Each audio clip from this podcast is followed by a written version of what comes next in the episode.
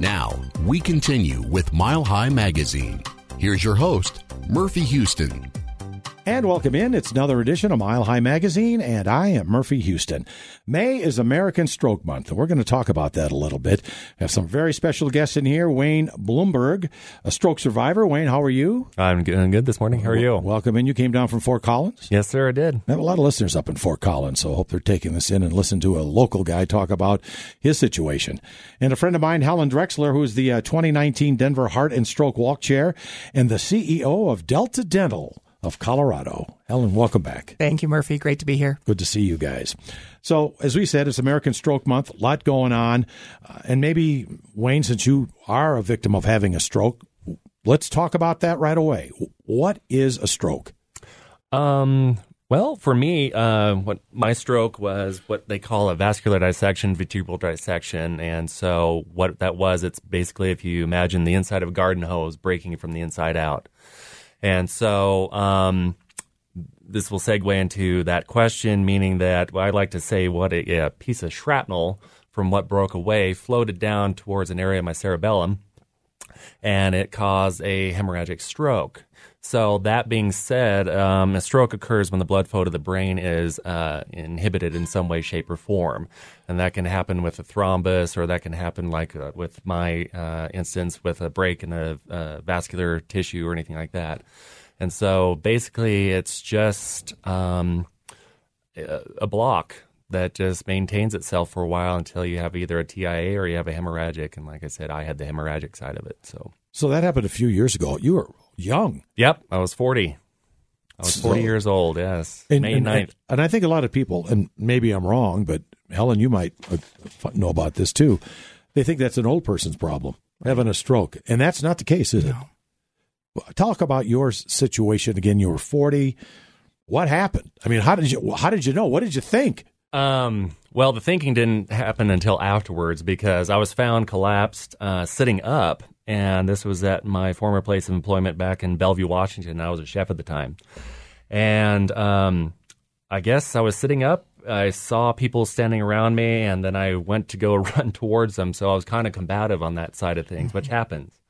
And um, I was coming to in the dining room area, and we hadn't opened yet, thank goodness. So I was bumping in the tables left and right, and colleagues were trying to get me to just sit down. Wow. And then I had one really strong chef who I worked with actually take me by the arms and sat me down.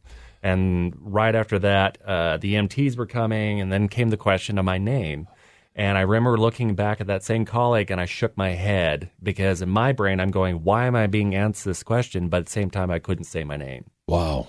And so then I'm taken back to Overlake Medical Center there in Bellevue, Washington. And uh, I had basically everything under the sun done as far as testing was um, concerned. And then um, a few days later, I get the results back.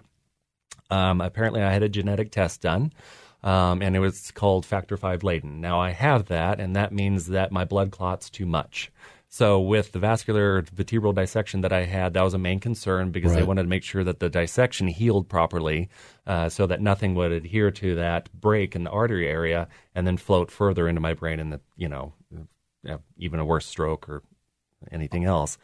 And so, um, and through all this, uh, two instances with me personally stuck with me was the neurologist. He he pulls up my MRI, the image of the brain there, and basically it's a silhouette of my head. And he said everything was fine except this little spot right here, and it was a little red blip. And he said that's where you had your stroke. And, uh, and, then he went on to tell me it was near the cerebellum and so on and so forth. And I'm just basically absorbing all this. Sure, um, sure. I wasn't getting sad. I wasn't getting scared. I was just going, okay, I have to take all this in. And then the second marker for me was um, when I'm at the warfarin clinic because now I'm on Coumadin for the rest of my life. So it's an antithrombic medicine that aids in uh, basically the blood cells slipping by properly. And so I'm with one of the nurses there, my first nursing appointment there, and she says, The damage has been done. We're now going to make sure it doesn't happen again. And that's what stuck with me. I'll bet.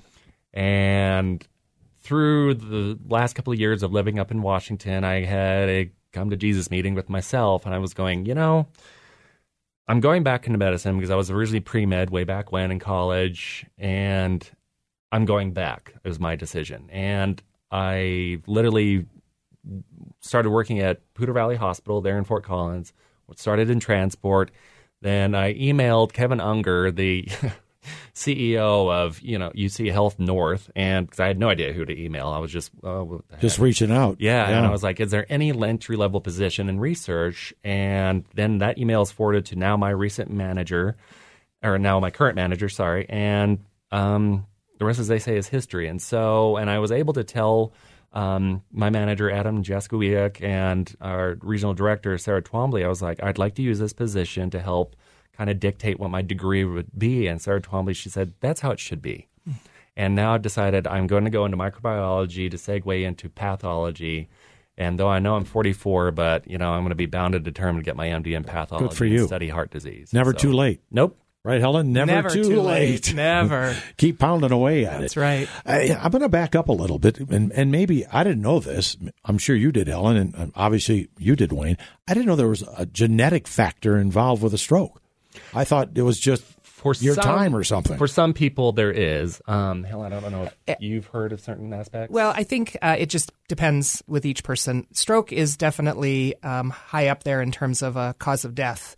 Um, but I think the difficulty with stroke, too, is it oftentimes doesn't lead to death. It leads to many other problems after the stroke that create uh, rehabilitation issues and needs for the patient. Absolutely. certainly, yes. And did you have a lot of rehab after that, one? You know, I was very lucky. I didn't have any detriments afterwards. Oh, that is lucky. The symptoms I remember feeling was a headache and then intense body pain because I guess my body cringed uh, upon collapse or whatever happened there. But I just remember for a couple of days I had some severe body aches going on, and then I was tested, you know, from here to breakfast regarding any detriments or anything like that. And so That is very fortunate. Very fortunate indeed. And then, of course, we have Helen Drexler here, who's the uh, CEO of Delta Dental of Colorado. How'd you get involved with all this, Helen? Well, I was in Atlanta uh, when I was in my prior job, and they had a huge heart walk there. And my dad had had a stroke 10 years ago before Oh. I had arrived in Atlanta. So I knew a lot about the importance of stroke health. And um, so that was my, my fundamental reason for getting involved. So let's talk about the uh, 2019. That's Yes. the, the, the heart walk's coming up It's here. coming up. It's big. I mean, it's big. It is big 15,000 people in Denver down That's at fantastic. the uh, Bronco Stadium. Yeah. On June 1st. And a great location. Isn't Terrific it? location. It really is. So tell us more about the event. Are there any new activities this year? What's happening? There are a couple new activities and a couple old ones that are great comebacks. Um, but we will be at uh, the Bronco Stadium here in Denver on June 1st.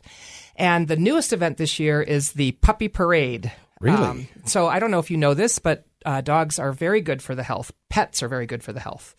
Um, they lower your blood pressure. They make you happy. They have a lot of health benefits. So we thought this year, uh, the Heart Walk has always been very pet friendly. Right. But this year we're going to amplify the pets a little bit and you can register your pet and you can take your pet across the stage and there'll be a couple of contests for, you know, best dressed small pet, best dressed large pet. There'll be a lot of fun with our pets. What a lot of fun that sounds like. Yep. And then you can walk around. How do they do that? Around the outside of the field at Bronco Um, Stadium? So the pet parade will be on the stage because Okay. there's a nice big area where everyone comes together and congregates, and then the walk itself will start. Um, there is a 5K. Uh, run um, that you do have to pay a registration fee, um, and the puppy parade requires a small registration fee. Everything else is free, although we do encourage fundraising, of course. Well, that's where you make your money, right? Is the fundraising Sure. part. Uh, It's the number one fundraiser for the American Heart Association, so it's a really important event. But more important than that, it's about the community coming together to be focused on our health. Very true. Very true. And it's family friendly, of course. If you're Oh, allowing your pets, I mean, Yes. you can allow your kids and e- and everybody else that's involved. Correct. We want we want your kids, your grandmothers, your parents, uh, your pets, your puppies. Everyone come. How do we start that? I mean, where do we go to get signed up? So you go to www. Um, hang on a second, Murphy. I had this written down and now I've lost it, but we want to make sure you get the right one. You want your listeners to go to www.denverheartwalk.org. That's where you start. Well, that's pretty easy. Pretty easy. DenverHeartWalk.org. That's right. Yeah, don't forget the WW part. I think. Okay. you know. DenverHeartWalk.org. that's, that's the part I forget. it's really easy to find. Well, that's great. And it's uh, coming up, when in June? June 1st. No, that's not far away. Yep. First thing in the morning, you'll be down there early, bright and early, with lots of vendors around to give you some treats and health, heart healthy snacks. And then, um, really, pretty much done around noon. We can always celebrate afterwards. Well, that sounds like a, a good time. 15,000. Is that like the biggest walk in the country? Well, it's not the biggest, but we'd sure like it to be. So if all of your listeners come out and bring 100 of their friends and family, maybe we can get into the top 10. Well, that would be fantastic. and think of the money you can raise with that. That's right, exactly. Do you have a goal, cash goal? Like how, Um, many, our how goal, much? Our, our goal is to get over two million in fundraising for this event, um, and that's been our goal for a while. We aren't quite there, but this would be a great year to do it. Wow, So- I guess so. That's a lot of money. And where does the money go? The money goes to research, but also to a lot of local programming. Um, so here in Colorado, you can um, be assured that the money you donate to Heartwalk will not only stay in our community, but it also goes to really extend the importance of research and advocacy um, for heart health That's a good thing. health. And people love it when the money stays home. Yes. It's great to know that every dime stays right here. We'd love to see your listeners come out and join us. Well, they're going to be out there. There's no doubt about it. And you're in charge. They have no choice. they have to show up. I want to get back to Wayne again, Wayne uh, Blumberg, who is a stroke survivor. Uh, so, what changes have you made in your life since having a stroke? I mean, you've made this career change. I've, I'm sitting here thinking you were a chef, almost a doctor, and now you're going to be a doctor. Yeah, Uh, well, is the doctor's going to be a little bit down the road, but yes. Yeah, that- but that's the end goal. game. But my change of my lifestyle was basically um, a dramatic reduction of stress. Um, they found out, you know, um, that stress is a big contributor to stroke. Uh, it leads to hypertension, high blood pressure, same thing. But um, and I was and a change of diet, which was extreme. Um, well, not that extreme, but same time it was just more of a conscious effort to maintain uh, the quote unquote Mediterranean diet: fruits, vegetables, fish, chicken. Um, uh, mostly on the fowl side of proteins that you want to adhere to.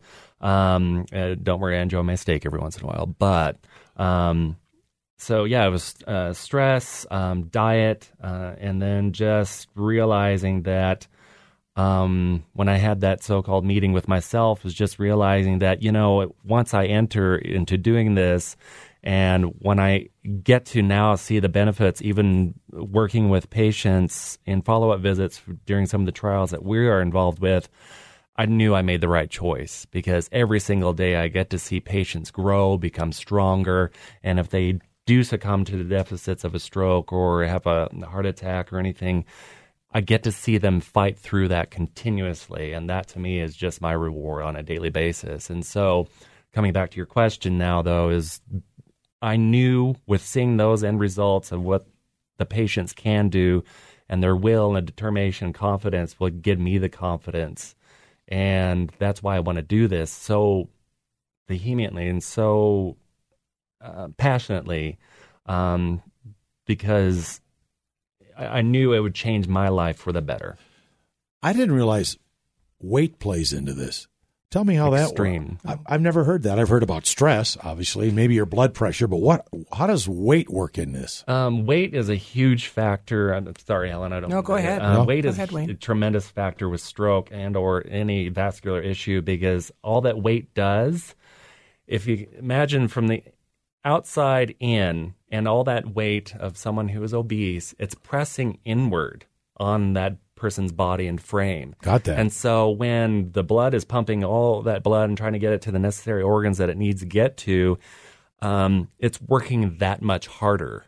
And so if you can imagine over a time frame of say 10 years for someone who's obese, and yes, they've given it, you know, their the the challenge uh, as long as they've been fighting it, you know, going in and out of weight, but unfortunately the weight stays on them, your heart muscle becomes larger and it's not for the better. So what happens is the heart muscle actually thins on its way and so there's that contraction that's no longer happening as it should anymore.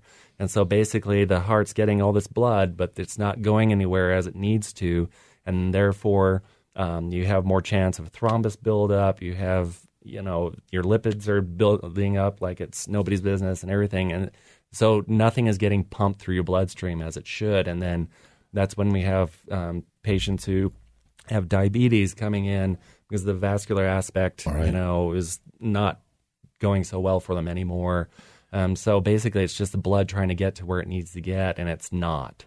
Well, another reason to take that weight off because it seems like Americans are just getting heavier all the time, and I'm one of them. and I don't mean to be lightly about that, but it's No. like the older I get, the more of a struggle it is. Harder. And and with you're young and have that weight situation, I mean that's got to be tremendous stress. Yeah, it's a, and- and a lot of people with uh, these weight issues. There's depression involved. There's you know the emotional side of things, and so it's helping the patient combat through the emotional side too, to get them to understand that you know if you switch from drinking that soda on a daily basis and having those, you know, Cheetos, and I'm not kidding, that's someone's diet sometimes, to going to having water and starting with fruit and oatmeal in the morning. It's just getting them to that level alone where, you know, it's a the good fight begins. And so as soon as they realize that they start that healthy lifestyle and one is quitting smoking. Um, That's a big of- factor, One of it? my Yeah. in coordinators, she uh, says every time, she's like, if you quit smoking, you increase your life potential by 50%. And it doesn't matter when you start or stop. 50%? smoking. Yes.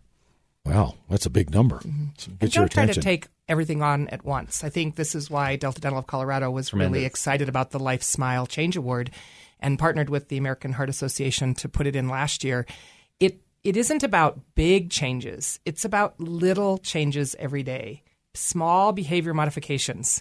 So just pick one thing a week that you want to work on. Water or maybe it's smoking. Don't try to do too much at once. That's a great point. I think that's probably everything in life. Just don't look at the big picture.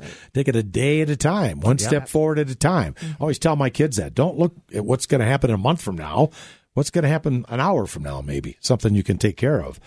Now, I know, Helen, that the American Heart Association and Delta Dental of Colorado are recognizing people who've made healthy lifestyle changes, like we're talking about, mm-hmm. at the Heart Walk for the second year in a row. Talk about that a little bit. We're really excited about this award. And last year on the stage, we gave away five um, prizes to our top award winners that had been nominated, people who had made lifestyle changes um, that Wayne was talking about. And we would love for your listeners to think about either yourself or a friend or family member that you know has worked really hard to make a lifestyle change that was important to their health. And you can go to heart.org forward slash life smile. There's no cost to nominate someone, and you can highlight their efforts to achieving a healthier lifestyle. And we hope that you'll all think about someone who should get that Life Smile Change Award. I like that. So, do you send pictures? I mean, the before and after things, or what? You you can I upload mean, really? pictures if you want, but you really it's a very easy application. I actually uh, nominated someone last year. Um, you give their name and you tell a little bit about the change that they made, and you tell their story, or you can tell your own story if you feel like you've made a change, whether it's quitting smoking or working hard to lose weight. Or maybe adding exercise to your life. Um, even if you go from not walking to saying, I'm going to commit to walking 5,000 steps a day, that's a huge change and can make a real difference in your health. Yeah, people talk about that all the time because of those Fitbit things, but that really works. It really works. And they get challenges. You know, my daughters are always in a challenge. I got 10,000 steps. What'd you get? I'm going, great. Keep up the good work. Exactly. And then they go, what about you, Dad? What are you doing? You know, I'm watching the Bronco game. I don't know how good that is. Well, you can get on a treadmill and watch a Bronco game too. Don't tell my wife that. She'll go out and buy me one immediately. So let's talk more about the walk. It's coming up on in June. Why should companies, individuals get involved? What are you thinking, Helen? Well, at, at my company, we use the Heart Walk every year as a way to bring our team members together for some fun and enjoyment outside of work. It gives us a chance to meet our coworkers, family members, or their puppies or their dogs. Um, so we use it as a way to celebrate health, both in the workplace and outside the workplace. Um, but I think it's a really important thing for companies to commit to health and wellness in the workplace. My employees are the most important asset that we have in terms of doing the business of Delta Dental of Colorado. And So you want them healthy. to be healthy. Yeah, e- exactly. And I think most companies, especially in Colorado, which is Mm-hmm. one of the healthier states in the union, they're all wanting to do that. So they should be involved with the Heart Walk. Exactly, they should. Well, give them that uh, little uh, little uh, website thing again, so they can go so, there. Yep. So go to denverheartwalk.org, um, register your company team.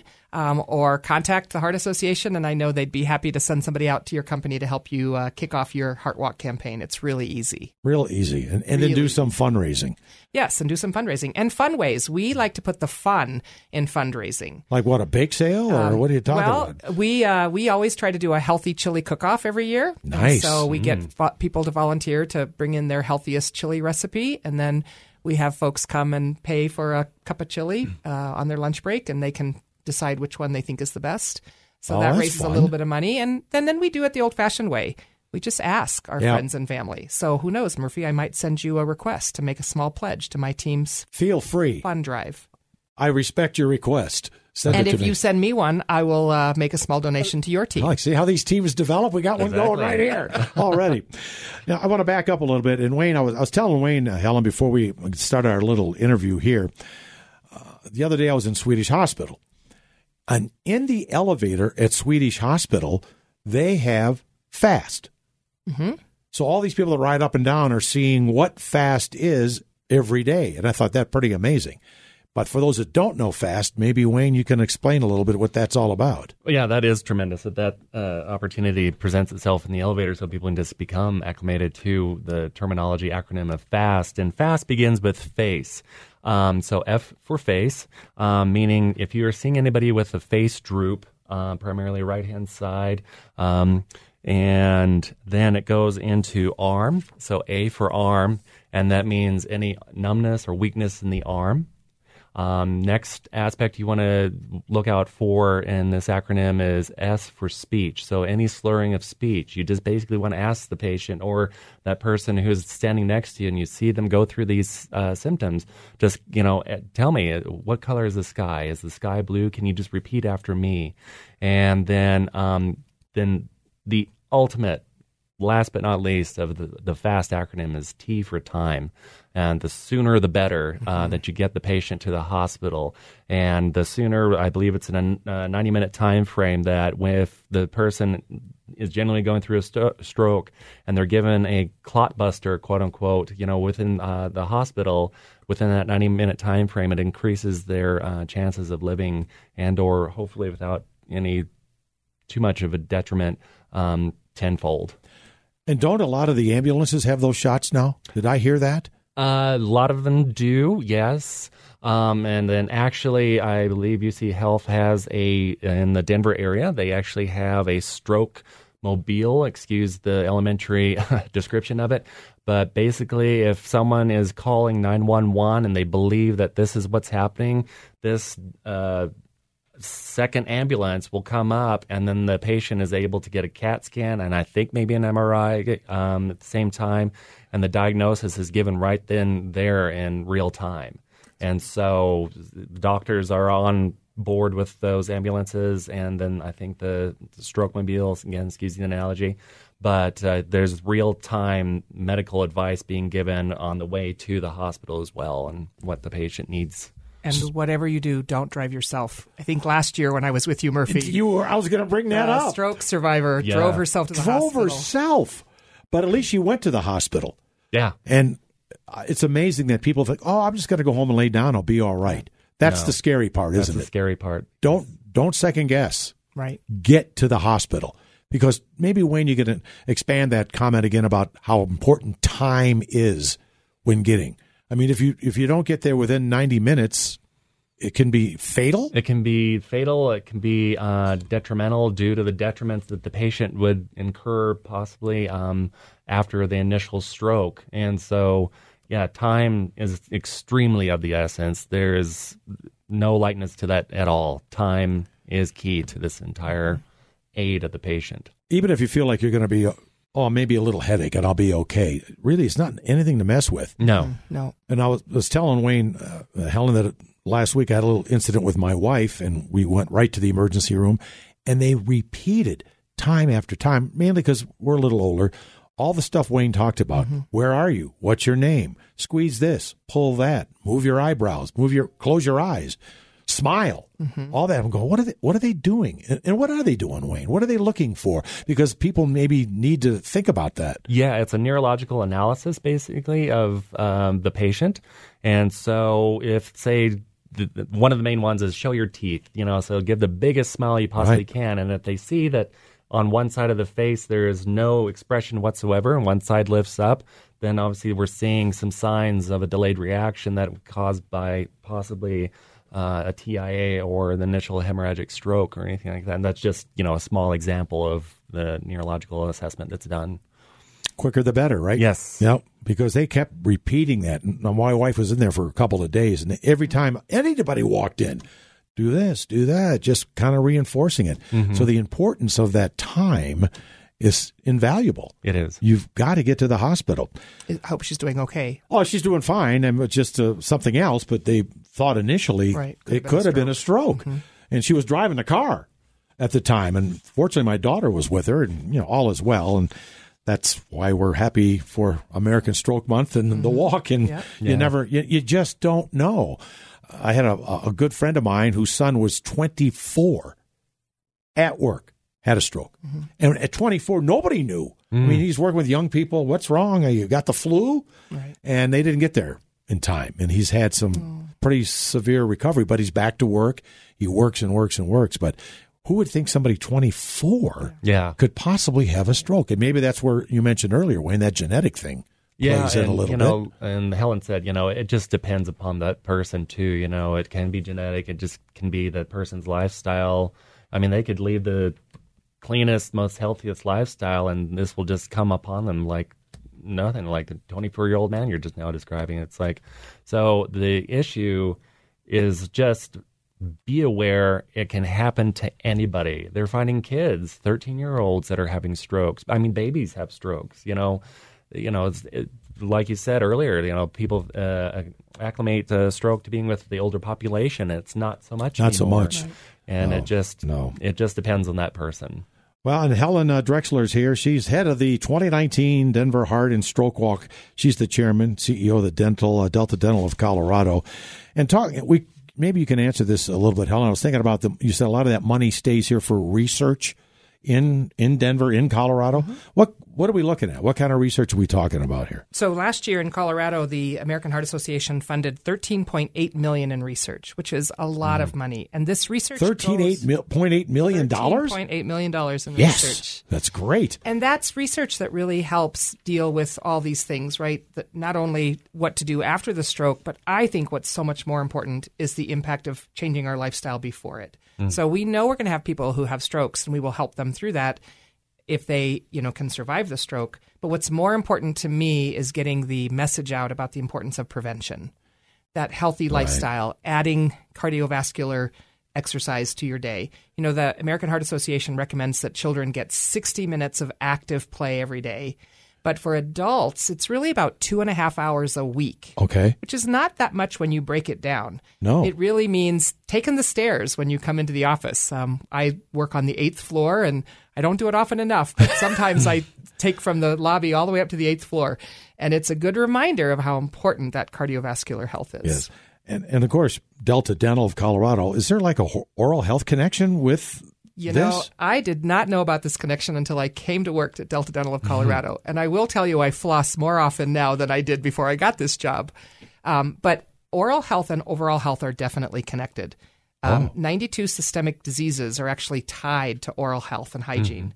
And so if you have inflamed gums, if you're bleeding when you're brushing or flossing, that means you have some type of a bacterial infection in your mouth and your teeth and gums. And if you have inflammation in your gums, you likely have inflammation somewhere else in your body. So there is definitely a tie between oral health and overall health. and flossing? Do you floss now, Wayne? Oh, yeah.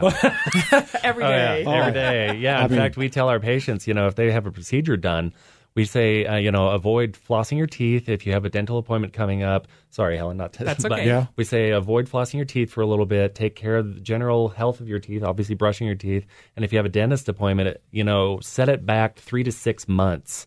Uh, just because you know if there is any infection in there or anything like that, it will ultimately Going right travel through the heart. bloodstream. Oh, Yeah, not, it'll go not a your good thing. bloodstream, yeah. Not a good thing. So good oral health is going to help.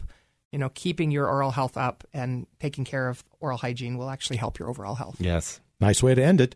Again, we got the big walk coming up, the Heart and Stroke Walk. Okay, give us the details. Where? How do we get involved? June 1st is the Heart Walk at the Bronco Stadium. You go to denverheartwalk.org to register. It's super easy. Um, you pay to be in the puppy parade and you pay for the timed run, but the walk is free. And oh, we forgot to mention yoga in the end zone. Oh, really? That has a small registration fee, but I'm telling you, there's it not very often that you can go onto the end zone of the Broncos field. That'll and do be popular. Yoga. Yeah, That Lots would be- I was That'd gonna say. tremendously popular. We'll see you there. I guess Come so. join us. Yes. Well, I appreciate you guys coming in. Helen Drexler, who's the uh, CEO of Delta Dental of Colorado, and uh, Wayne Blumberg. Thanks for sharing your story and where you are now. Very welcome. And remember, get involved, help out the situation, and take care of your own health. Appreciate you guys listening. It's Mile High Magazine. I'm Murphy Houston. We'll talk to you next week.